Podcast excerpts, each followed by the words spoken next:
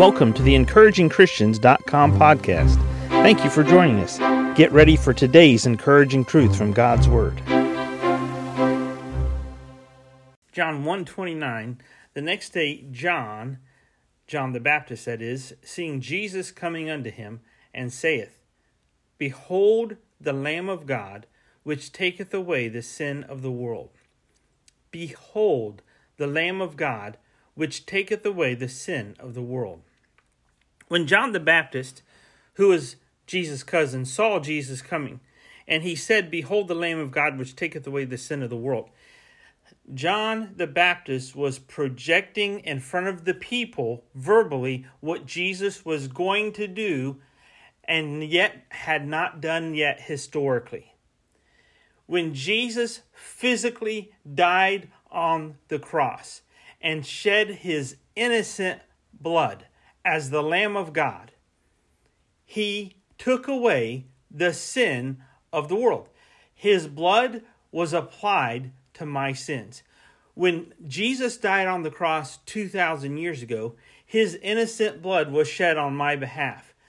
It's a picture of what happened when the children of Israel were leaving or exiting, or in the book of Exodus, as they left Egypt. The night before, the night they were leaving, they had applied hyssop and blood from a spotless lamb to the doorpost so that when the Holy Spirit, a God's Spirit, the Spirit of God, would move through and the angel of death that he had sent would see this, then those people behind that door inside that house, because the spotless blood of that lamb was applied, they were saved and set free from somebody dying in that house the houses of the Egyptians that did not have the blood applied, the firstborn was taken. Not just the firstborn child or person, but also of animals as well. Now we see what John is saying as he projects and paints this picture. He says, Behold the Lamb of God, which taketh away the sin of the world. Jesus' blood was shed on a cross to take away my sin, your sin, and the sin of every human being on the face of the planet throughout the time and history of mankind. Behold the Lamb of God, which taketh away the sin of the world. So, my question to you, believer, has he taken away your sin? Well, I, I, I'm not sinlessly perfect. None of us are. We're human beings. We're Christians. We're forgiven. We're not perfect. We're forgiven. We're set free from sin. But that doesn't mean that we don't have sinful hearts that still sin. Yes, Jesus has forgiven you. Yes, he has cleansed your heart with the shed blood of himself. But every day we have to yield to the Holy Spirit.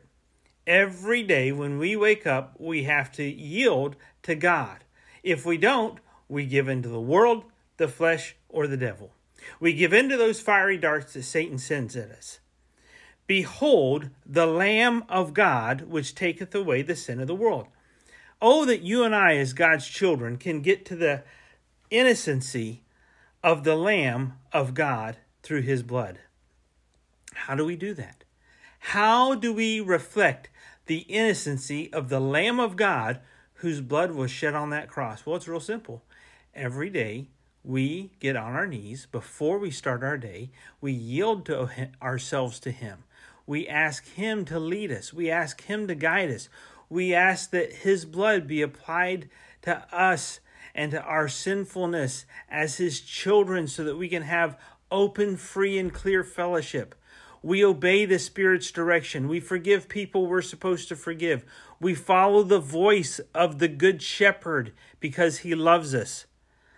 Behold the Lamb of God, which taketh away the sin of the world. Has he taken your sin away? Thank you for listening to today's podcast for encouragingchristians.com. I don't know if today's your first day or if you've been listening to it for a while, but I would like to encourage you if you would pray about making a donation to the encouragingchristians.com ministry.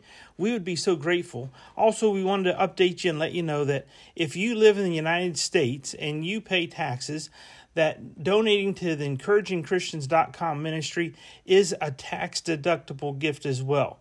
It is a tax deductible gift, so please pray about making a contribution to encouragingchristians.com ministry as we further the gospel around the world and encourage believers everywhere.